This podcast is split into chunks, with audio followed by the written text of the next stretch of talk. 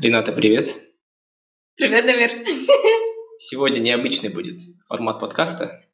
Мы в конце прошлого выпуска немножечко тизернули коучинг. Я позадавал тебе чуть вопросов. Мне понравилось. И теперь мы проведем полноценное интервью, скажем так. Сегодня я буду говорить поменьше, чем Рената. И ну, были у меня вопросы от некоторых людей насчет коучинга и так далее. Давай осветим эту тему, осветим благодаря тебе. Угу. Под, под инфекцией коронавируса. У нас сегодня коронавирусные голоса. Что у меня, что у тебя? Да, или у меня, или у, у нас всегда такие ужасные голоса. Спонсор нашего выпуска коронавирус. Ну вот смотри, коучинг, да? Тема сейчас очень популярная, очень такая трендовая, модная. Многие прогрессивные люди про нее говорят. А, Причем коучинг, в чем феномен коучинга, как по мне, он развит среди абсолютно всех людей, вне зависимости от класса, уровня, там, социального благосостояния и так далее. То есть э, коучи есть как и у студентов, как и у обычных специалистов, так и у суперкрутых предпринимателей, бизнесменов, генеральных директоров больших международных компаний. То есть вот, такое менторство, как я наблюдаю, оно необходимо реально всем, ну, в той или иной мере, ну, большинству людей. Поэтому давай начнем, ну, элементарно хотя бы с определения, да, вот, вот что такое коучинг? Для тех, кто об этом вообще не знает, простыми словами. О май гад, давайте откроем Википедию, прочитаем, что такое коучинг. Давайте, наверное, лучше расскажу, ну вот, чтобы понять, что такое коучинг, а, нужно, наверное, немножко вообще врубиться сначала, в чем его предназначение, зачем он нужен, да, и на самом деле не все может называться коучингом на свете. К примеру, я свою карьеру юридическую начинала в а, большой компании, да, в большой четверке. И впервые, наверное, с коучингом я встретилась там. То есть там, а, чем хороша эта культура, а, за каждым щеглом, кто приходит в компанию, закрепляют определенного человека. То есть этого человека можно называть коучем, можно называть ментором, можно называть каким-то там старшим по званию. Но там он был перформанс-менеджер, да? А, это были синеры, это были менеджеры. То есть, в принципе, если говорить простым языком, там это тот человек, которому ты мог э, побежать поплакать, а, тот человек, которому ты мог рассказать полностью, что тебе нравится, что не нравится, и затем этот ментор или коуч, он непосредственно а, предпринимал какие-то шаги для того, чтобы тебе стало лучше да, в компании. То есть, а, он прорабатывал твои действия, исходя из его опыта, да, что сделать так, чтобы тебе стало комфортнее в компании. И два, конечно, он мог обратиться через других, да, там, менеджеров, синеров, для того, чтобы скорректировать их поведение по отношению к себе. То есть это больше, наверное, про поведение, про то, как люди друг друга слышат, и про то, что надо хорошо говорить ртом, да, а большинство людей не умеет говорить ртом. А то, что делаю я, конечно, можно сказать, а, что это коучинг, то есть это определенное подпинывание человека или процесс задавания вопросов и дачи каких-то заданий, которого человек, который человека а, к определенным выводам приведет. При этом коуч, он никогда не дает ответы. То есть он тебе не скажет, типа, что ты сидишь, иди туда и возьми вот это. Например, он никогда не скажет, что сидишь, иди вон вон ту компанию, подай резюме, иди туда. Что ты, типа, это вот твое, да? То есть всегда человек должен решать сам, что ему хочется, но коуч дает немножко такой взгляд со стороны, чтобы человек немножко масштабнее посмотрел на все, что происходит. А что такое коучинг? Почитайте в Википедии, пожалуйста. Для этого она и создана. Окей, окей. У тебя хороший был перформанс-менеджер? Когда ты начинала? А, да. Наверное, э, благодаря этому я очень долго продержалась в компании, потому что перформанс-менеджер именно был хорош с точки зрения выслушивания и с точки зрения каких-то рекомендаций. То есть а, всю мою щеглопанскую карьеру, там первые три года я никогда не чувствовала, что все, все против меня, я вообще никто, у меня ничего не получается, да, потому что у меня перформанс-менеджер, он был всегда а, очень лояльный, он всегда поддерживал, он всегда подсказывал, что не так. Да, естественно, у нас были конфликты, да, потому что вместе с тем, что он был там моим ментором в компании, он был еще э, как бы менеджером, да, которому я отчитывалась. И с одной стороны, он меня прессовал заданиями, с другой стороны, он говорил, успокойся, все нормально и так далее. Но, тем не менее, я ему безумно благодарна. Наверное, если бы его не было, и если, или если бы был это другой человек, вероятно, наверное, у меня карьера так не сложилась, наверное, я думаю. Прикольно, прикольно. Ну, я думаю, да, на начальном этапе карьеры вот эти, вот эти люди, менторы, которые тебя проталкивают, все объясняют, очень много решают вообще. От них, наверное, зависит от того, кем, кем ты станешь в будущем и станешь ли вот в этой деятельности. Мне кажется, да, поэтому видишь, то, что я вышла там из большой компании, для меня это было чем-то obvious, типа, это нормально, когда щеглы приходят, и за ним кто-то закрепляется, кто ему дает вот базовое понимание, кто кому щегол может пожаловаться, кто может его поведение немножко скорректировать, да, и так далее. Потому что маленький человек, когда приходит в компанию, ему тяжело открыться, да, или, например, его грузят одной работой, она ему не нравится, а он лучше делает другую. И не каждый имеет смелость стать и, например, сказать, типа, я не буду писать меморандум, я хочу ругаться с госорганами, да. И обычно вот эти вещи через вот этих вот менторов э, прощупываются непосредственно. А, поэтому, когда я смотрю на небольшие компании, а, там, где вот эта структура еще не заложена, для меня становится странно и, наверное, страшно за щеглов, потому что щеглы растут как, э, не знаю, дикорастущий бурьян, да, с одной стороны, это, наверное, классно, в том плане, что если ты такой дерзкий, смелый, если ты пробивной, ты очень быстро можешь пробиться вверх, а, потому что тем, кто с тобой на одном уровне, так не будут помогать, да. Но если ты, например, очень умный, но не смелый, если ты человек, который такой интровертивный, да, который не может ничего свои хотелки сказать и так далее, то без ментора, мне кажется, это прям пипец. Ну, блин, это, это очень сложно без какого-то человека в компании, который будет тебя поддерживать. Но это больше, наверное, про корпоративные вещи говорим. И во многих компаниях, например, там фарма, там есть прям коучи, которые а, тренируют те или иные навыки у человека, там, по взаимодействию друг с другом, да, по адекватности и так далее. А если брать персональный коучинг, то он тоже подразделяется на очень разные да, виды. То есть есть там личностные, а, есть у меня, например, про пиарю сразу. Я ходила к коучу, а, wellness коуч потому что у меня там были некоторые проблемы, как мне кажется, с точки зрения питания. я ходила к Александре Соболевой, вы можете ее в Инстаграме найти. Просто вот фантастический человек, фантастический коуч. Она в Астане, да? Она в Астане, да, и э, ей 44-45 лет, она офигительно выглядит. И э, за, за две сессии до меня дошло дошли те вещи, которые не доходили за 2-3 месяца там, терапии с психологом, да, например. То есть она настолько иногда тебя заколебает вопросами, что ты сидишь, думаешь, господи, я не могу больше отвечать. И в какой-то момент тебя может там аж на слезы пробить, что, блин, оказывается, вот в чем причина, да. То есть э, это умение очень правильно задавать вопросы, наверное, и чувствовать человека, с которым ты работаешь. Но все-таки wellness coach, он больше такой психологически, да, то есть она специализируется на когнитивно-поведенческой психологии, и зачастую все, что касается, например, питания, пищевого поведения, это прям вот в подсознании где-то сидит, да, это какие-то там и детские травмы, все что угодно. То есть такому коучу нужно действительно быть там психологом и копать очень глубоко. Я не такой коуч, то есть у меня нет психологического образования. Я работаю на а, своем опыте. Поэтому я себя, наверное, позиционирую... Блин, мне не нравится слово коуч не очень. Я себя позиционирую как человек, который помогает найти а, такие карьерные перспективы открыть. То есть посмотреть немножко по-другому на свои навыки, на то, что ты умеешь, на то, что ты хочешь, и понять, что ты хочешь, куда с этим можно идти и так далее. То есть ты бы больше назвала себя ментором, а не коучем, да? Или... А, наверное, да. То есть я такой больше карьерный ментор, я бы сказала. Окей. А как ты можешь объяснить вот а, нереальный тренд и вот всплеск такого хайпа касательно коучинга вообще в целом? То есть тема для нас это относительно новая, я бы сказал. И если uh-huh. там на Западе она очень давно практикуется, зарождалась, до нас она дошла, и там последние, может, ну там лет 10, не знаю, да, а, активно развивается и продолжает развиваться. Вот чем ты можешь это объяснить? То есть люди стали менее зрелыми, больше неуверенности в себе у них появилось там из-за э, вот этой технологической революции, большой поток информации, они не знают, что делать с этим, как вот не могут найти себя в жизни.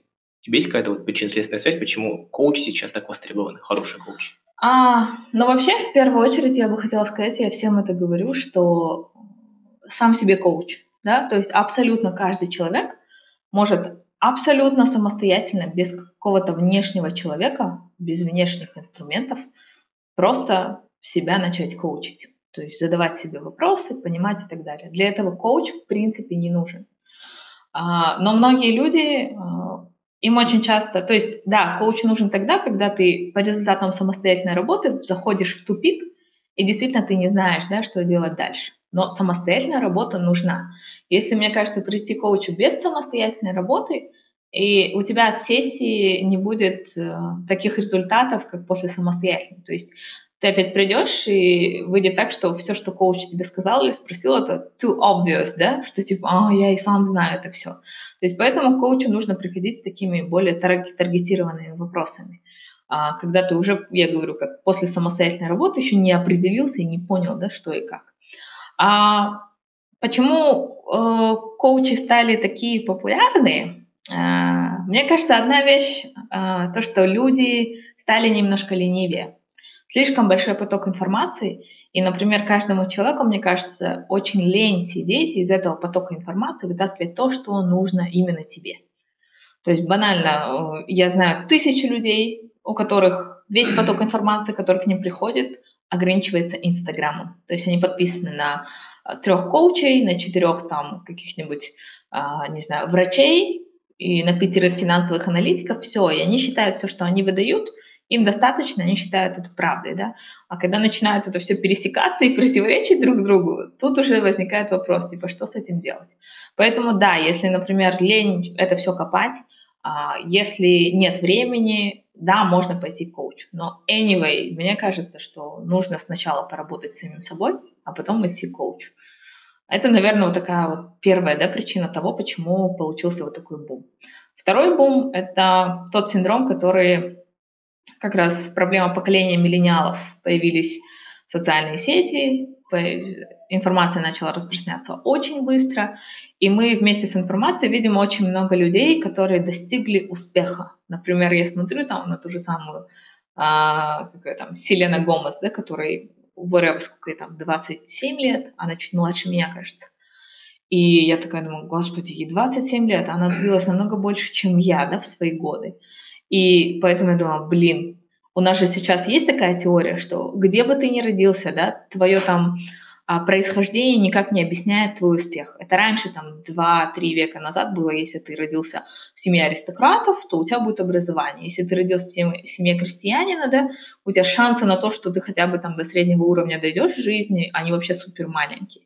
А сейчас у нас такая большая американская мечта, что типа даже если ты из супер бедной семьи, ты всегда можешь там дыш-дыш стартап, и заработать кучу бабла, и вот ты уже на яхте с какими-то телочками, да, и так далее. Поэтому мне кажется, вот эта вот культура того, что каждый может сделать, типа, если у того получилось, почему у тебя не получается, значит, у тебя что-то в тебе не то, а это все можно исправить. Это вот целая культура, которая, э, тавтология, ну, культивируется уже долгое время. Поэтому, мне кажется, когда человек смотрит, как это его одноклассник, его ровесник, э, примерно с такого же государства, да, добился результатов, а он нет.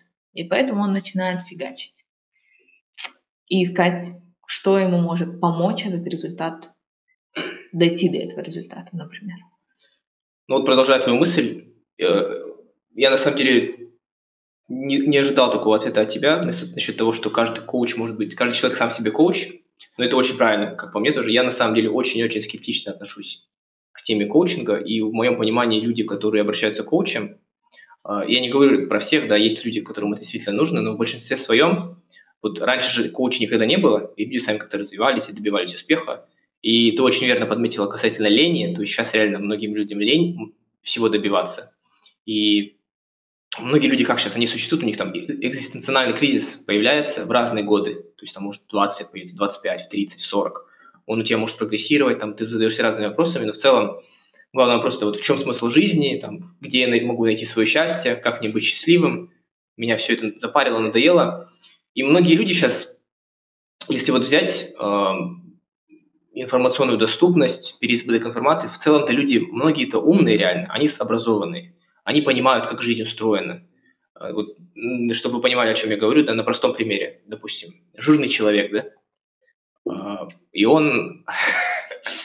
Жирный человек. Он, он, у нас все примеры про жирных У нас людей. очень толерантное шоу. Короче, возьмем, нет, почему, ладно, это, это, потом я тебе расскажу про это отдельно, почему это нормально говорить. Вот жирный человек, да, а, он знает, что он жирный, а, и он в целом, у него есть вся база данных, вот он прочитал кучу литературы, научных статей про то, как сжигать жир, как растут мышцы, как нужно правильно спать, как правильно питаться, не нервничать, систематичные тренировки, там разные сеты и так далее. Он это все знает, да? Но он этого просто не делает. И вот поэтому часто люди задаются вопросом, да, а, они вот ничего не делают на протяжении всей жизни, таких вот существенных действий, и когда происходит 5-10 лет, они думают, блин, почему я типа не добился результата, который я строил у себя в голове? Ну, логично, потому что ты не предпринимал никаких существенных действий. И когда они задаются этим вопросом, там, вот, вот ну, условно, 25-30 лет, они думают, так, что-то со мной не то, мне нужно решить этот вопрос. И из-за того, что они не привыкли действовать систематично долго, добиваться успеха, они хотят получить результат здесь и сейчас. И они такие, так, мне нужен результат, мне нужно что-то делать с этим, пойду-ка я коучу, он у меня решит все проблемы. Вот он мне даст эксклюзивное решение, и у меня жизнь везде просто взлетит. Но это неправильно. Вот я от этого говорю, что сейчас на фоне этого очень много вебинаров, семинаров, тренингов, коучей. И люди вот, вот всему учат, всему, что не лень. Как правильно читать, как правильно спать. Мне как кажется, правильно смотреть фильмы недавно. Да, я тоже видел, да. И то есть, ну это вообще бред. То есть скоро какой-нибудь там школьник в ТикТоке будет собирать миллион аудитории и говорить, как правильно дышать, как правильно моргать. И люди будут ходить, я вот не удивлюсь вообще этому. И то есть, ну вот к чему это идет? Потому что, мне кажется, реально каждый человек, если он захочет, он может, в принципе, сам разобраться в своих проблемах, ну, за исключением ситуации, когда у него какие-то психические заболевания да. есть. Нет, это вопрос на самом деле времени, да. Например, а, еще почему коучам идут, потому что а, иногда мы без дедлайна не можем делать какие-то вещи. И коуч это, не знаю, это как а, абонемент в фитнес-клуб, да, к примеру, за который ты заплатил, и потом ты двигаешь попу, потому что ты, например, уже заплатил. Плюс, например, коуч, он ставит всегда определенные дедлайны, и ты хочешь, не хочешь, ты это делаешь. То есть, например, почему вот я сейчас да, про себя думаю, почему я пошла к wellness-коучу? Хотя я прекрасно знаю а, там, всю wellness-литературу, ну не всю, но большинство да, вещей по wellness, по здоровому образу жизни, по распределению там КБЖУ и так далее. Потому что мне где-то изнутри я понимала, что мне каких-то знаний не хватает, чтобы это все начать реализовывать и понимать. Потому что для меня самое главное проблему осознать и осознать решение этой проблемы. И у меня самостоятельно этого не получалось. Хотя я вижу там миллионы тысяч девчонок, да, которые такие, хоп, взяли, снизили колораж за 1200, 1300 за три месяца, они такие супер чип, да. Нифига у меня это не получалось. Возможно, потому что я просто слишком не могла отключить голову, да, и просто там жрать, что нужно, и тренироваться, когда надо. А в этом плане коучинг, когда ты берешь внешнего человека, он иногда тебе дает возможность посмотреть немножко по-другому на те вещи, на которые ты привык смотреть однобоко. Например, у меня сейчас я в основном беру либо молодых специалистов, либо людей там на последнем курсе университета, то есть которые сейчас прям определяются с профессиональным путем.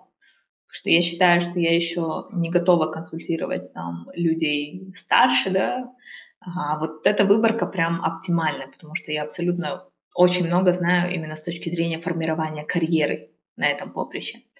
И самое интересное, ко мне приходят люди очень подготовленные. То есть они а, бешено умные, они очень успешные для своего возраста. Но при этом у них часто есть какая-то неуверенность относительно дальнейших шагов.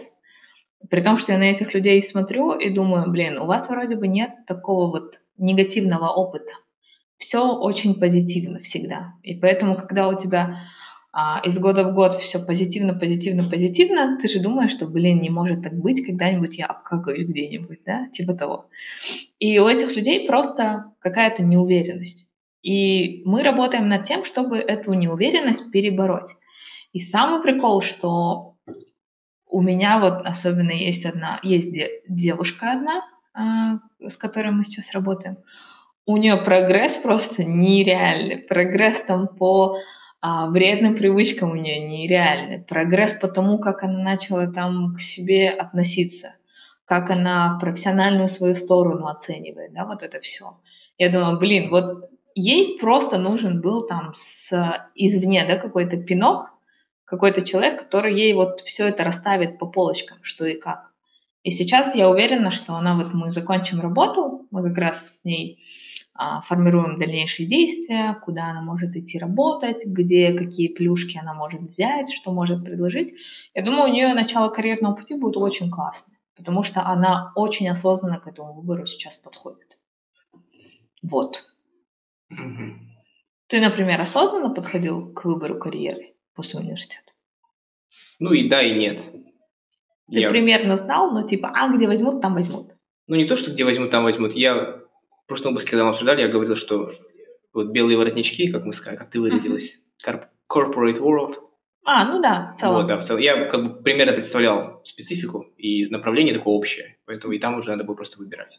Просто, например, с точки зрения, опять-таки, ну, таких карьерных да, вещей, очень часто, особенно вот на первых этапах ну, такой жизни профессиональной, или в начале карьерного пути у людей формируется такое мнение, что типа, пожалуйста, возьмите меня, как будто бы они там в детском садике сидят, и за ними приходят дяденьки и тетеньки, которые выбирают самого красивого, умного и забирают. И все такие с настроением просящим да, подходят к работодателю. На самом деле это, эту вещь нужно менять. То есть если у людей, у которых 5-10 лет опыта, они более-менее адекватно подходят к выбору работы, да, то есть они приходят к потенциальному работодателю и смотрят, типа, окей, насколько вы мне подходите, я буду смотреть, а вы смотрите, насколько я к вам подхожу. Поэтому э, у маленьких, то есть те, кто только начинает профессиональный путь, на самом деле тоже нужно подходить точно так же. Да, то есть не так, что обсуждали. спросящий, пожалуйста, хоть кто-то возьмите меня и так далее. Нужно прекрасно понимать, что тебе даст каждой из компаний. Например, банально, если взять, опять-таки, а, корпоративную сферу да, белых воротничков, взять тех же самых юристов. Есть возможность пойти там в большую четверку, есть возможность пойти в лофер, есть возможность пойти в какие-то международные институты, есть возможность пойти в индустрию инхауса, есть возможность пойти в госорганы, есть возможность вообще сменить эту сферу.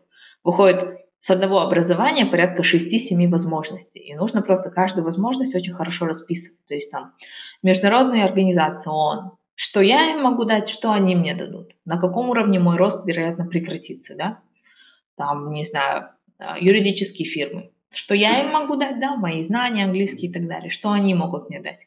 Они могут дать мне там бешеный опыт, но я должен понимать, что в ближайшие 3-4 года я просто буду упахиваться и не жить, да, абсолютно. Ну вот здесь как бы коуч нужен, потому что вот этих знаний у, у людей этих нет вот именно. Они не знают, что им может дать большая четверка или э, юридическая фирма или госорган. То есть пока э, не попробуешь, не поймешь. И поэтому вот здесь им нужен такой человек, который объяснит. На самом деле сейчас, э, то есть это, наверное, лет 5-7 назад ты абсолютно, да, не знал. Банально, я когда собиралась четверку, я такая, меня параллельно интервьюировали еще вот на в самом начале КПМГ и Янг. Я такая думаю, господи, а как выбирать-то? Я просто загуглила, и там был какой-то э, форум российский, где было написано, а, без разницы, берите то, что ближе к дому. Я подумала, вау, классно. Они находились в офисе через мост, поэтому как это никак не повлияло на мой выбор. Еще и российский форум. Да, а сейчас, например, э, а, слишком очень много информации, Б, сейчас, учитывая, что социальные связи людей, а, да, они стали менее крепкими, но они стали намного шире. У тебя всегда есть младший братишка подружкиной дочери, мужа, там, квартиранта, еще что-то, который на госслужбе в том отделе, куда ты хотел, да, или который в юридической фирме там, где ты хотел. И поэтому сейчас, на самом деле, люди и вот студенты четвертых курсов, учитывая, что э, очень часто работодатели приходят в вузы, да, сейчас дофига вот этих разных ярмарок, где можно посмотреть, пощупать, все это знают. То есть базовое понимание есть у всех. У любого студента третьего, четвертого курса спроси, там, в чем минус консалтинга, они скажут, нифига не спишь. Я такая, ну да. И здесь проблема в том, что знания есть, но человек не может их структурировать в такую форму, чтобы выбрать из них. То есть они как в облаке летают, так и летают. А это все нужно выгружать на бумагу, чтобы сравнивать и понимать свои приоритеты. Вот в чем проблема. Информация тут вообще не проблема сейчас. Так как ты сама пришла к тому, что стать коучем или ментором? Вот у тебя с какого возраста вот э, ты почувствовала, что ты хочешь работать с людьми, или там, может, у тебя что-то случилось? Вот такую небольшую можешь историю рассказать? Я, короче, родилась и такая, я буду коучем. Нет, то есть все, наверное, понимают, что все, что касается обучения, коучинга и так далее, это э, не моя основная профессиональная деятельность. Да? То есть основная профессиональная деятельность остается у меня юридический консалтинг. А, но, наверное, еще в школе у меня какая-то потребность возникла всех всему учить. То есть это началось с каких-то, а, не знаю, в лицее мы учились, мы постоянно проводили какие-то информационные сессии, потом какие-то там отдельные занятия, где мы делились тем или иным, проводили соцопросы и так далее. Ну, ты, ты можешь объяснить, почему у тебя это возникло чувство? То есть ты как бы видела, что люди как-то неправильно делают, или там как? Или ты чувствовала, что ты права и должна, и люди должны действовать как ты, А например? вот без понятия. Мне кажется, это было чувство, когда у тебя есть какая-то информация, и тебе нужно срочно поделиться со всеми, чтобы все знали эту информацию. То есть у меня до сих пор такая фигня. Мне, если я что-то узнаю, не в плане сплетен, да, а в плане, например, что-то умное и важное, мне нужно обязательно всем рассказать, чтобы все знали, что это важно. И так было в школе, то есть а, мы там проводили разные соцопросы, мы копались дополнительно в каких-то источниках, да, смотрели, как влияет. У нас даже работа была в лицее с одногруппницей по влиянию телевидения на поведение подростков. И мы там выводили несколько типов поведения, которые может выявлять там насилие, да, и так далее. И вот оттуда все началось. Это началось, когда нужно делиться, что-то рассказывать, что-то там пинать какую-то информацию. Потом начался универ, и в универе появился ISEC. Это студенческая организация, в которой я сколько? Года три, кажется, мы провели в ней.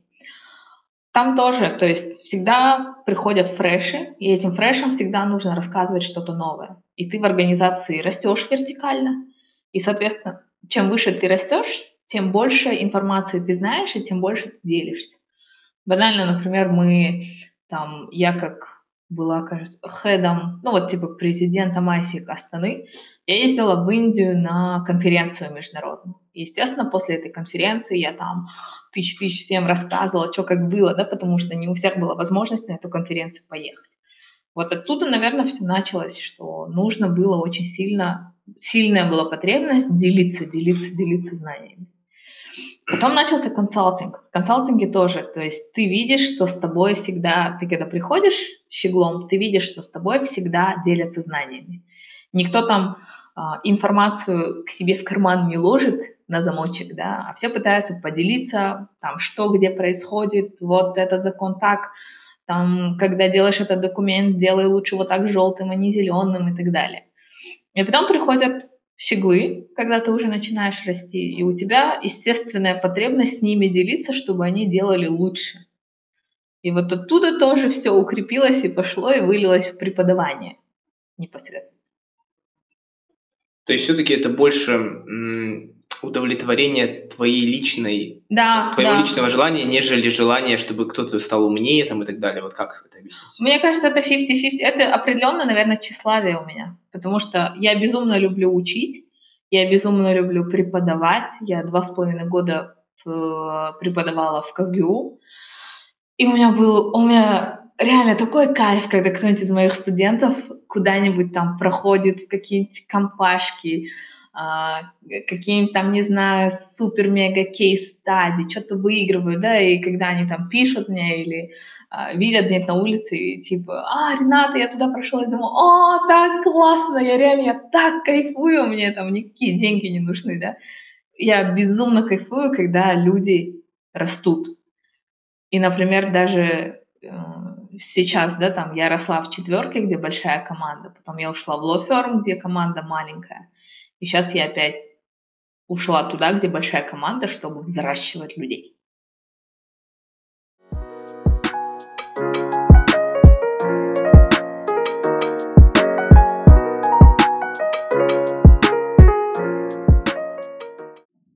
Итак, у нас рубрика «Охуительные истории». В прошлый раз свою историю рассказывала Рената, когда она модельной походкой с пафосной внешностью упала, но не пролила ни капли кофе. Теперь моя очередь рассказать. Ты знаешь, я на самом деле очень везучий на таксистов. Это сейчас не сарказм. То есть у меня попадаются прикольные таксисты, и я не такой человек, который, знаешь, там постоянно пишет жалобы и так далее. Вот если со мной хотят поговорить таксисты, если я не в совсем плохом настроении, я всегда поддержу беседу. Я когда всегда сажусь в такси, я говорю салам алейкум. Ну, постоянно, всегда. Типа, салам алейкум, все, поехали. Они такие, все, там, алейкум, салам, двинули. И я когда с аэропорта приехал в Астану, зима, ночь, э, таксист, ну, сажусь к таксисту, у него сзади было занято, или я, или, или по-моему, я занял заднее сиденье своими вещами, я сел, короче, вперед с ним. Я сразу обратил внимание, что у него вот на сиденье сзади, вот где его голова, э, маска этого Ви, значит, Вендетта, помнишь? Мгм. Вот эта маска у него висела. Мне интересно было. А ну, парень был такой, знаешь, вот типичный казах, как выяснилось, он с Тараза, чисто на казахском общается. А, И, ну, он молодой парень, ему там, ну, может, 24-25, в спортивке, короче. И он со мной общался, я как бы отвечал ему на русском, понимал его, он мне на казахском говорил. И, ну, он спросил меня, ничего, что типа я буду на казахском? Я говорю, ничего, ты же меня понимаешь, поехали. У нас такой интернациональный разговор был в итоге. И мы ехали, я сначала просто молчал, как обычно, и он начал шарманку задвигать. Э, Начал рассказывать мне историю про то, что у него, какие у него были клиенты. И он говорит, меня вот запарили. Ну, Я, буду, я сейчас не буду мат говорить, потому что у него там мат за матом был. В целом, как его заебали клиенты, они слишком... буду матом. Не, ну в смысле, как он. Он там мат на мате. А я в целом резюмирую, что его заебали клиенты, что они слишком офигевшие, это мягко говоря, да? И он рассказывал мне историю. И не одну. Говорит, как-то он ехал на машине, подъехал к клиенту, и он, он, вот, он с такой злобой и ненавистью это говорил, ты понимаешь, он говорит, ко мне садится Орс, прикинь, обычный Орс, вот как это у нас бывает, типа это оскорбление, вот. Садится на переднее сиденье, вот как ты, мы едем, едем, и он из куртки, из пуховика, говорит, достает э, молоток, настоящий молоток. И он спрашивает его, ты знаешь, что это? Ну и тот думал, что это вопрос с подвохом, говорит, я подумал, что это какая-то игрушка. Как я сказал, ойнших, конкретно подумал. Вот. И тут говорит ему, нет, это молоток. И он такой, ну, типа, и чё? Он говорит, давайте, типа, ну, я тебе втащу молотком. Я смотрю, ну, что, он реально тебе такой сказал? Он говорит, да. Не знаю, может, конечно, он придумал, но он говорил это так уверенно и с таким энтузиазмом, что вот мне показалось, он, если он не врет, то он сам поверил в эту ложь. Это как минимум. И тут ты достаешь молоток. Я такой, блин, я припрятал подальше, чтобы он не спалил, что у меня свой молоток. Вот, и он молоток достал, говорит, давай я тебе втащу. Ну и тут начал, типа, ну я херел, ну мягко говоря, у них рамсы пошли, короче. Он на него замахнулся, в итоге они там в машине начали драться. И он, короче, говорит, я там еле как его успокоил, потом, короче, отвез, где-то выкинул его там нахер э, на юго-востоке, что ли, чтобы он там повалялся, отрезвел чуть-чуть. Это, говорит, первая история. Ну, я сам офигел, просто представь, ты едешь на машине, у тебя чел достает молоток просто в тупую. И говорит, давай я тебя втащу в ним. Это вот, это вот одна из его историй. Вторая история. Он говорит, как-то подъезжаю я а, ну, на заказ, и там садятся, говорит, один кавказец и два уростара. Ну, как вот он прям, вот у него какая-то неприязнь к русским была, я говорю, прям удивлен. И он говорит, они такие прям здоровые мужики были, то есть, ну, вот им за 30 лет, может, под 40, такие бородатые и вот здоровые прям. А этот парень, ну, молодой такой, худенький. И он говорит, мы едем-едем просто, ну, молчание, нормально все. И ему сзади какая-то говорит, слушай, братан, у меня к тебе предложение есть. Я вот уже понял, что на этом моменте будет интересно. Он говорит, какое предложение? И он говорит, что я вот предлагаю тебе, давай так, мы еще покупаем алкашку, даем тебе 500 тенге, и два часа у тебя в машине бухаем. Я вообще высох просто. Ну, типа, что за бред 500 тенге за два часа? Ну, ты хоть нормальную сумму предложи, да? То есть он же стоит, Аренда. да, он стоит. Зима, у него, получается, тратится бенза. Он теряет вот упущенные выгоды, он мог за эти время покататься и Ты что натаксовать ли, себе юрист, больше. что ли? Я нет. И он вот Сказал, братан, так не пойдет, давай так, вот за два часа вы мне платите десятку, и за два часа я сижу, вы покупаете алкашку, я типа выхожу, вы просто сидите, что хотите делать. Можете хавать, тут бухать, музыку вам оставлю. И тут ему говорит, типа, ты слышишь, ты охуел, что ли? Ну, и я такой, что, серьезно? Достает молоток. А это был тот же русский, другого не узнал его, да? Нет, он, и он начал наезжать на меня. Ты ж, братишка, ты что, ты типа такой дерзкий, ты что так много просишь с меня?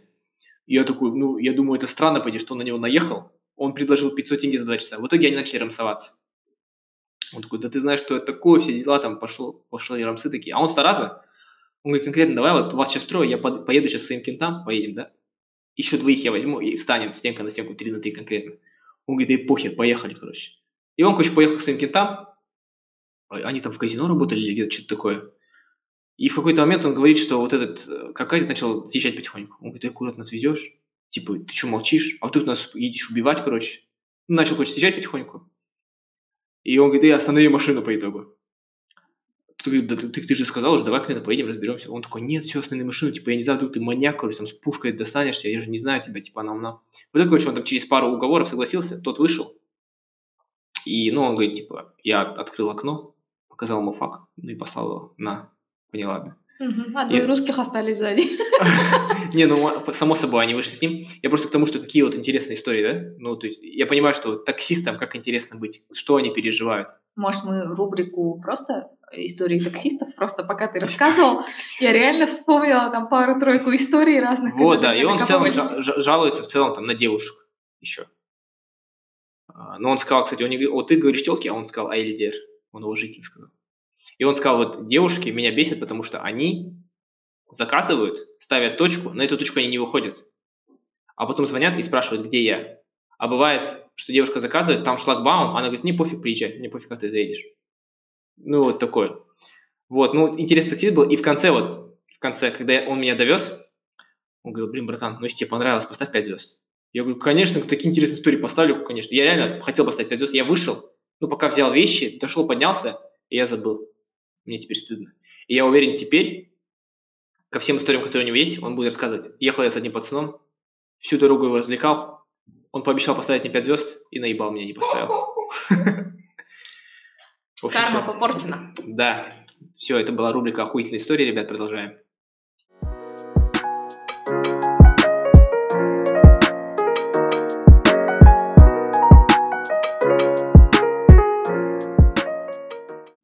Моим скудным познаниям, что такое коучинг, я как понимаю, что это а, разработка определенных методик и практик, которые направлены на то, чтобы человек развивался и раскрывался, на развитие его потенциала.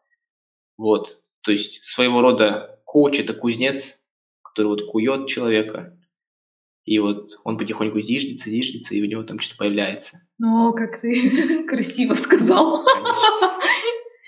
Вот, и Поэтому у меня вот такой вопрос. А, мы с тобой обсудили, что коучи а, часто начинают копаться в людях, задавать им очень правильные вопросы. То есть вот искусство быть хорошим коучем, задавать, уме, умение задавать правильные вопросы.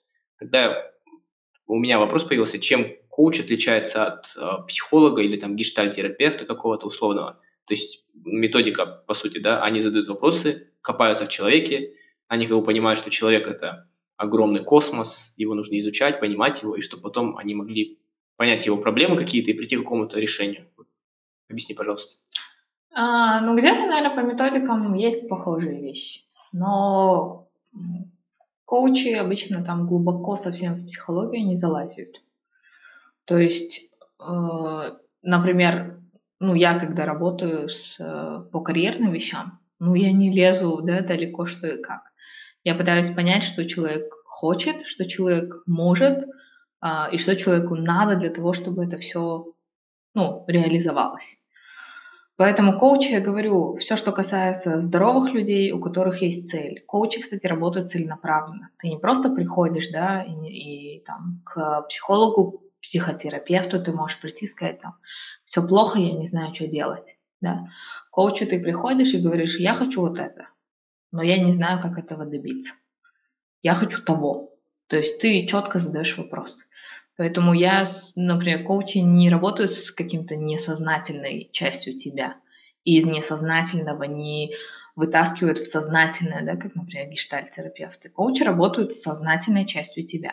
То есть ты как адекватный человек сидишь напротив, отвечаешь на те или иные вопросы. Все, то есть это абсолютно другое направление, нежели психология, гештальтерапия и так далее. Тебя удовлетворил мой ответ? Да, определенно. Вот смотри, коучи – это определенно профессия. Ну, то есть своего рода, да, есть. Я даже офигел, когда узнал, что, оказывается, существует Международная Федерация коуч, коучей. Да, да, да. Да, да, то есть они там сертифицированы, у них там определенное количество часов, а, есть всякие агентства, которые предоставляют услуги коучев, и там у них есть свои определенные характеристики, показатели, там, чем круче у него опыт, ему дороже, соответственно, и стоят его услуги. Ну, это очень такие понятные нативные вещи. Вот, и есть вопрос такой, а вот как ты считаешь, есть ли у коуча какой-то вот общий психологический портрет или какие-то черты характера, а, то есть для того, чтобы наставлять людей? То есть какими должен быть обладать характеристиками, чертами характера. О май гад, куда ты далеко копнул. По идее, это эмпатия и эмоциональный интеллект. Мне кажется, это те вещи, которые, то есть ты понимаешь, что человек от тебя хочет. А, ты слышишь человека, точнее, ты когда слушаешь человека, ты слышишь, что он тебе говорит. Здесь каких-то там бешеных сверхъестественных вещей нет, но человеку действительно иногда нужно сострадание, да, даже там, а, когда ты работаешь именно с точки зрения каких-то карьерных перспектив и так далее. Эмпатия. Ну, мне кажется, эмпатия и эмоциональный интеллект, они, в принципе, в любых сферах сейчас нужны, все, что касается общения с людьми. А с точки зрения коуча, наверное, еще одна вещь — это потребность помогать людям, потому что человек, у которого этой потребности нет, навряд ли он вообще захочет да, работать с другими людьми, видеть, как они растут и так далее. Поэтому, не знаю, у меня личная мотивация такая. То есть я безумно люблю видеть, как люди растут. То есть для меня это прям, прям вот нереальный кайф на это все смотреть. Там студенты, которые в начале года нифига там он, например, есть студенты, которые в начале года вообще клали на твой предмет, а потом ты умудряешься их заинтересовать, и в конце года ты смотришь, он такой уже ходит, заинтересованный, ты думаешь, да, е, это победа, йоу, вот. И здесь также, то есть человек, когда приходит ко мне и такой, я не знаю, что хочу, я хочу вот куда-то там профессию менять, но вот это не нравится, вот это тяжело и так далее, и потом, когда в конце он говорит, да, я там точно еще не решил, но вот я пойду в эту сферу, потому что там, у меня навыки соответствуют, потому что, не знаю, мне это нравится, одновременно челленджинг и так далее. То есть человек такую некоторую устойчивость приобретает. Интересно, например, а, с людьми, которые приходят и начинают там, их одна сфера интересует, они такие, да, да, типа, да, вот я хочу эту сферу, да, я знаю, образование подходит, все, да. Но потом, когда начинаешь на отвлеченные темы спрашивать, там, типа, а, что еще ты делаешь? И человек начинает с такой страстью рассказывать про спасение, не знаю, собак, или там еще какие-нибудь вещи, и ты на него сидишь. Про свои хобби, да, вне работы? Да, то есть хобби, потому что у некоторых людей очень сильно хобби перевешивает работу, потому что работа — это то, что изначально, да, там родители в нас закладывали, типа, давай, давай, вот диплом получил, обязательно нужно по диплому работать, да, в смысле ты экономист и не будешь по экономическому диплому своему работать. Ну, то есть такие люди, они работают, чтобы иметь средства для жития, а все свое свободное время и силы посвящаются ему. Да, и на самом деле у них там бешеная страсть в социальной сфере, например. Или есть люди, у которых там, а, не знаю, какое-нибудь образование финансы или юриспруденция, ну, такое, да, серьезное классическое образование. А на самом деле они фанатеют там, не знаю, от маркетинга или еще что-нибудь. У меня подруга, у которой психологическое образование, но она фанатеет от выпечки. И у нее сейчас целая домашняя кондитерская, она безумно кайфует, на нее посмотришь, она реально кайфует от своей работы. Человек сам до этого дошел, да, она попробовала психологию, ей там что-то не понравилось, и потом она ушла в хобби. Но многие люди из-за того, что есть давление родителей, есть давление общества и так далее, они не могут себе разрешить уйти в непрестижную да, сферу. Типа одно дело, когда ты, не знаю, какой-нибудь oil and gas инженер где-нибудь там в Тотале, да, сидишь. И другое дело, когда ты дома шьешь, э, я не знаю, как, какие-нибудь ползунки для новорожденных Носки. продаешь, да. Хотя вероятно, та и другая деятельность тебе может приносить примерно одинаковый доход. Да? И здесь вопрос того, насколько, не знаю, ты слушаешь себя, слышишь себя, и то, что на тебя налагает сверху общество. Как раз таки та тема, о которой мы в прошлый раз говорили, да, что общество требует очень много. И еще, к примеру, прикольные вещи случаются, когда человек, вот человеку там лет 20-22, и он не знает, что он хочет. Вот абсолютно. Я не знаю, я не знаю. А потом, когда начинаешь немножко спрашивать, понимаешь, что там, вероятно, а, родители всю сознательную жизнь да, за ребенка все выбирали. То есть привычка такая, что ребенок хочет, не знаю, там на карате, и вы говорите, нет, нет, ты же девочка, давай на фортепиано, да, например. И ребенок такой, ну ладно, хорошо, то есть он э, не хочет расстраивать, естественно, родителей, а потом родители, когда он упархивает из дома лет 18 в универ, потом этот ребенок иногда бывает, что он не знает, чего действительно хочет, потому что привык, что ему родители или кто-то третье лицо говорит, что ребенок хочет. Вплоть до разных анекдотов, да, когда мальчик играет во дворе, и мать кричит, Андрюша, домой! И, и сын говорит, я замерз! Он говорит, нет, ты хочешь кушать! вот из этой сферы. То есть выходит так, что люди потом не знают, чего они на самом деле хотят. И я говорю снова, то есть можно сесть и определить, что ты хочешь. Но это огромная работа с собой, и это будет некоторым, наверное, вообще безумно тяжело, потому что я через э, эту работу проходила и самостоятельно, и со специалистом, и я такая думаю, а, это очень тяжело иногда сделать. Но это реально вполне. Просто немножко больше времени уйдет на это. Ну, все, все вообще сейчас, мне кажется, такое, такое время, когда абсолютно все можно делать самостоятельно. То есть есть безумное количество там, онлайн-ресурсов информации, вплоть до видео, до каких-то моделей. Есть огромное количество, а, не знаю, людей и информации об этих людях, на кого хочется равняться. Есть огромное количество тестов и так далее, которые могут тебе помочь, и методик, да, которые можно с собой какие-то... А, то есть интернет дает очень много инструментов, чтобы самостоятельно себя проанализировать, понять, чего ты хочешь, зачем и почему. Ну вот ты упомянула в самом начале своего ответа, что э, нужно иметь бешеное желание помогать людям, общаться с ними и развивать себе навык эмпатии. Тогда вот такой вопрос, а, чем отличается просто хороший коуч от вот, офигеть уникального специалиста, за которого там все борются, у которого высокие ставки? А, мне кажется, умение мотивировать, а видеть человека, потому что иногда, да, бывает так, что человек отвечает, я говорю, одно, а на самом деле там у него в голове абсолютно другое. Вот как я пример привела, когда а, девушка там, все бумажная работа, да, мне нравится, да, все хорошо, а в итоге она собачек любит только в большей степени и могла бы открыть прекрасную там какую-нибудь ветлечебницу или магазин для собак и кайфовать, допустим. И второе — это мотивировать, потому что коуч, а, но мне кажется, это мотивация все-таки, потому что люди обычно приходят неуверенные в каком-то следующем шаге. И мало того, что дать человеку какую-то определенность и дать человеку варианты действий. То есть никогда невозможно предложить один вариант действий, который будет это оптимально, это твое, да, то есть всегда есть приоритеты, то есть первый, второй, третий, четвертый.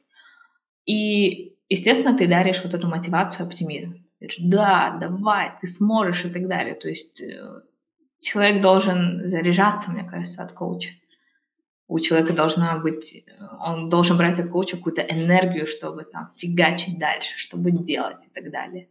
То есть коуч это не про то, чтобы поныть. Например, там, если психолог, можно к нему пойти и немножко поныть, он тебя пожалеет, да?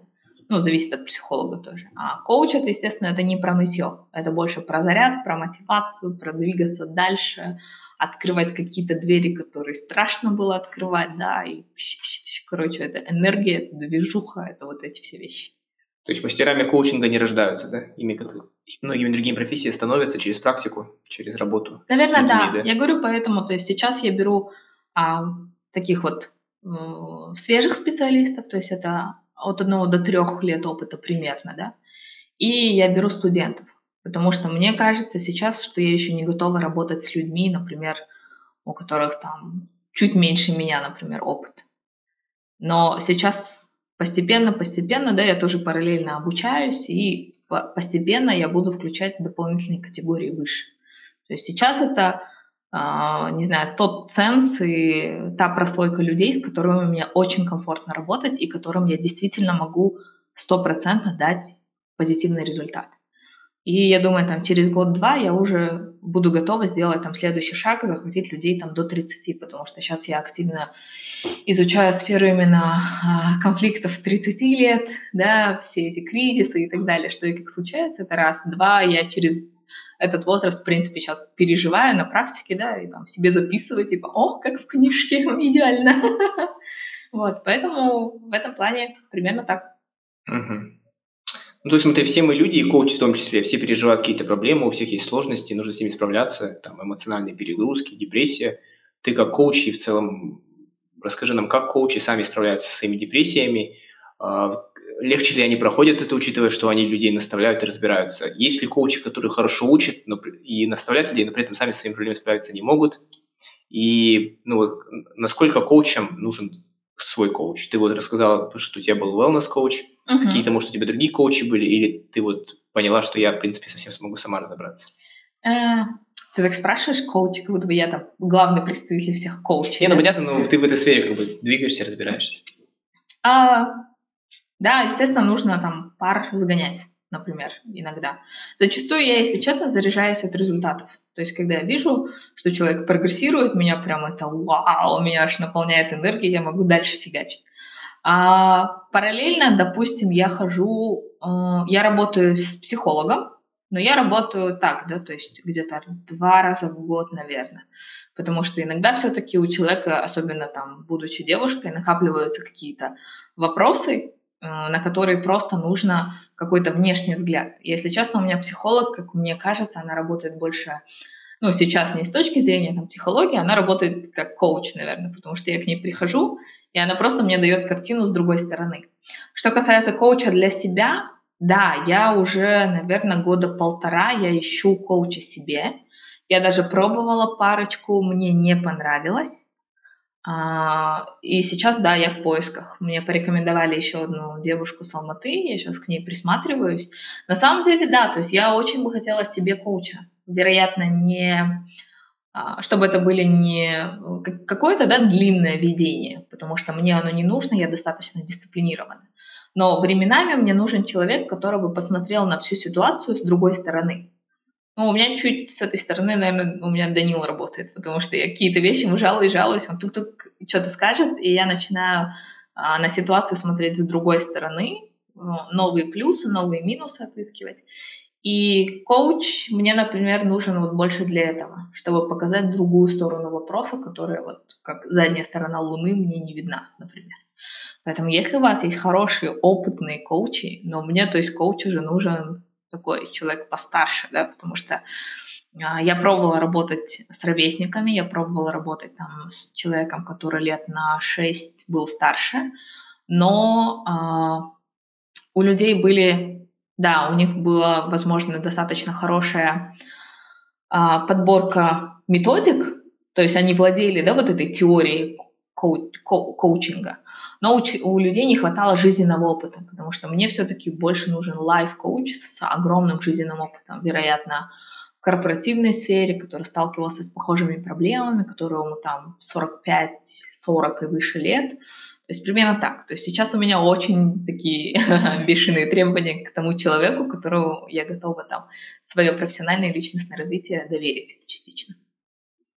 То есть смотри, я э, к выпуску готовился и читал статьи, смотрел э, интервью каких-то опытных коучей, бизнес-коучей, и я пришел к такому выводу, что практически у каждого коуча есть свой коуч. То есть да, все под да. сравнение как бы и каким бы ты крутым ни был, есть человек, который круче и опытнее тебя, и он может тебе что-то посоветовать, он там на ступеньку выше. И вот даже у самых крутых коучей есть свои коучи, да. Вот это, как ты думаешь, пирамида, она заканчивается где-то наверху? То есть если человек, который, который вот он в самом верху, и у него нет коуча, потому что вот он все знает и сам решает? Мне кажется, наверное, нет. Почему? Потому что, с одной стороны, а, я общалась с одним коучем, который достаточно то есть он коуч, психолог, он э, достаточно э, такой э, зрелый, да, я бы сказала. Ему там порядка под 50 лет. А, дяденька, но как бы мне он немножко не подошел, потому что мы так пообщались, я поняла, у нас немножко мировоззрение расходится, да, с коучем у тебя мировоззрение, как с психологом, должно быть примерно, ну, похожее. Ну, все равно химия какая-то должна возникнуть, да, например, тебе даже каким бы там Тони Робинс приедет, да, какой-нибудь там супер-мега там, или какой-нибудь другой чувак, который считается супер-мега-оратором, там, коучем и так далее, но он тебя может просто не вставить, потому что вы на разных волнах. То есть ты посмотришь на него и думаешь, э, нет, этому дядьке я не готов, да, доверять, например. Бывает так. У меня вот так же было. Но у этого, например, чувака э, коуч 30-летний парень был. То есть не всегда запрос на то, чтобы коуч был, например, старше, опытнее и так да, далее. вот это определенно. Просто иногда ты берешь коучем человека, который младше тебя, но который просто владеет инструментами, чтобы немножко твою картину мира да, показать с другой стороны. А ты бы готова была довериться коучу, который был младше тебя? Я готова, но я говорю, зависит от сейчас, например, на данной стадии, учитывая там мои профессиональные амбиции, а, мои какие-то личностные амбиции, сейчас именно мне нужен коуч, у которого жизненный опыт больше чем у меня. Но это возможно же, что у человека младше тебя жизненный опыт больше, чем возможно, у тебя. Ну, да. Маловероятно, конечно, но возможно. Да, если честно, у меня там есть пара-тройка знакомых а, парней, ну, включая тебя, да, которым внутри 40-50 лет, поэтому я на них иногда смотрю, думаю, офигеть, да, жизненный опыт у человека прям бешеный, не то, что у меня, да, например. Поэтому, да, то есть возраст вообще это такая, такой ценз, он очень-очень примерный, который, в принципе, только пишется в удостоверении. Есть люди 20 лет, безумно зрелые, есть люди там 40 лет, у которых детство в жопе, поэтому, ну вот абсолютно, да, такой непонятный ценз. Ясненько. Ну и теперь... Понятненько. Ясненько, в скобочках понятненько. Так, ну, понятное дело, что коучинг – это, безусловно, а, деятельность а, такая серьезная. Если к ней подходить, вот ты потому что учишь людей, а, объясняешь им что-то, Ну да, ты делишься опытом да. очень много. Поэтому надо к ней очень ответственно подходить. И у меня такой вопрос. Вот у обычных профессий таких, ну, классических, да, у них есть курс повышения квалификации, какие-то uh-huh. курсы. Как коучи становятся вот более крутыми специалистами в своем деле. То есть коучинг на самом деле это очень многогранная личность, э, многогранная деятельность. Ты должен разбираться в психологии, в какой-то сфере конкретно очень сильно. Должен обладать эмпатией. У тебя, ну, вот скилл, набор скиллов должен быть очень разный, и они должны быть прокачаны. Как вот коучи становятся круче в своей деятельности? Ну, по идее, очень много э, разных направлений. То есть, а, это э, ты накачиваешь свой жизненный опыт – Б – это эмпирические вещи, да, то есть чем больше ты видишь людей, а, работаешь с людьми, тем больше ты в голове да, формируешь те или иные паттерны, потому что очень часто проблемы людей, они похожи так или иначе. Третья вещь – это, естественно, профессиональные курсы. И четвертая вещь – это психология. Например, сейчас у меня очень э, в интересах стоит поведенческая психология, когнитивно-поведенческая.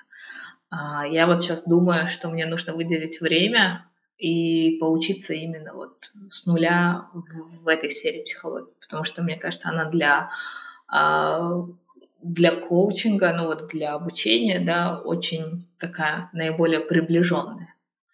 И плюс я говорю там Александра Соболева, которой я очень восхищаюсь, а, она вот именно в этой сфере развивается, поэтому я тоже на нее смотрю как на очень-очень классного человека, коуча, я думаю, да. И я вижу там, когда мы с ней работали, да, я примерно понимала там методику, что она применяет и так далее. Но у нее, конечно, то есть абсолютно другая сфера. То есть у меня это больше а, подсказка с точки зрения профразвития, опыта и так далее.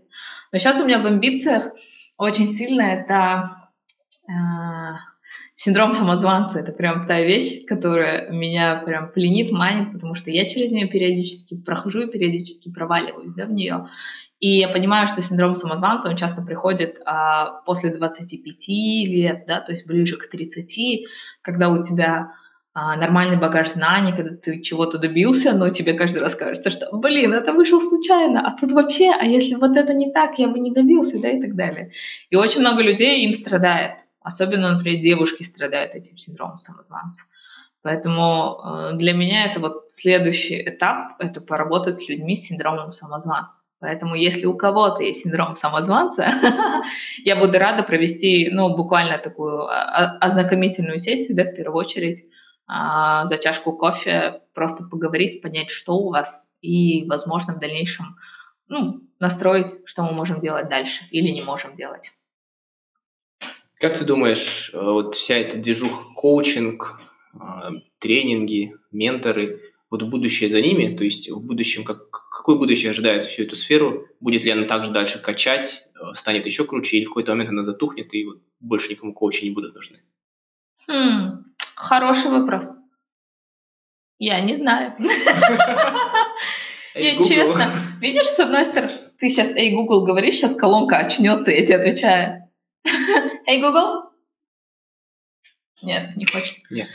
А, честно, с одной стороны, мне кажется, окей, очень много информации, действительно можно все это делать самостоятельно. Но с другой стороны, все мы люди, и иногда нужно, чтобы тебя направил и выслушал человек, да, а не робот, например.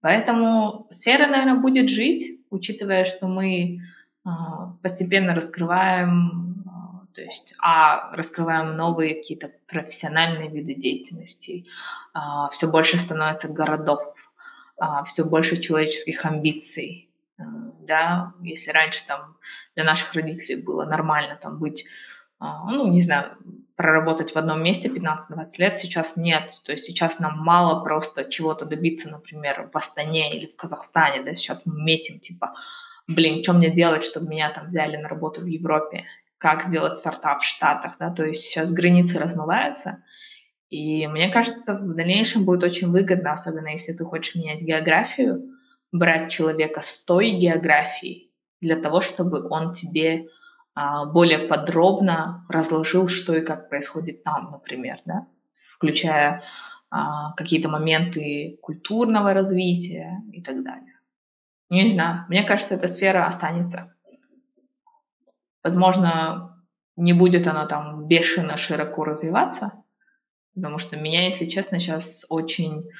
Э, я очень скептически отношусь к такой масштабной групповой работе. Одно дело, когда, вот когда, например, человек работает с человеком тет-а-тет, то да, здесь много вероятностей того, что человек раскроется, и можно будет ему помочь. Если это небольшая группа людей, наверное, тоже неплохо. Но я еще как бы не работала да, с небольшой группой людей.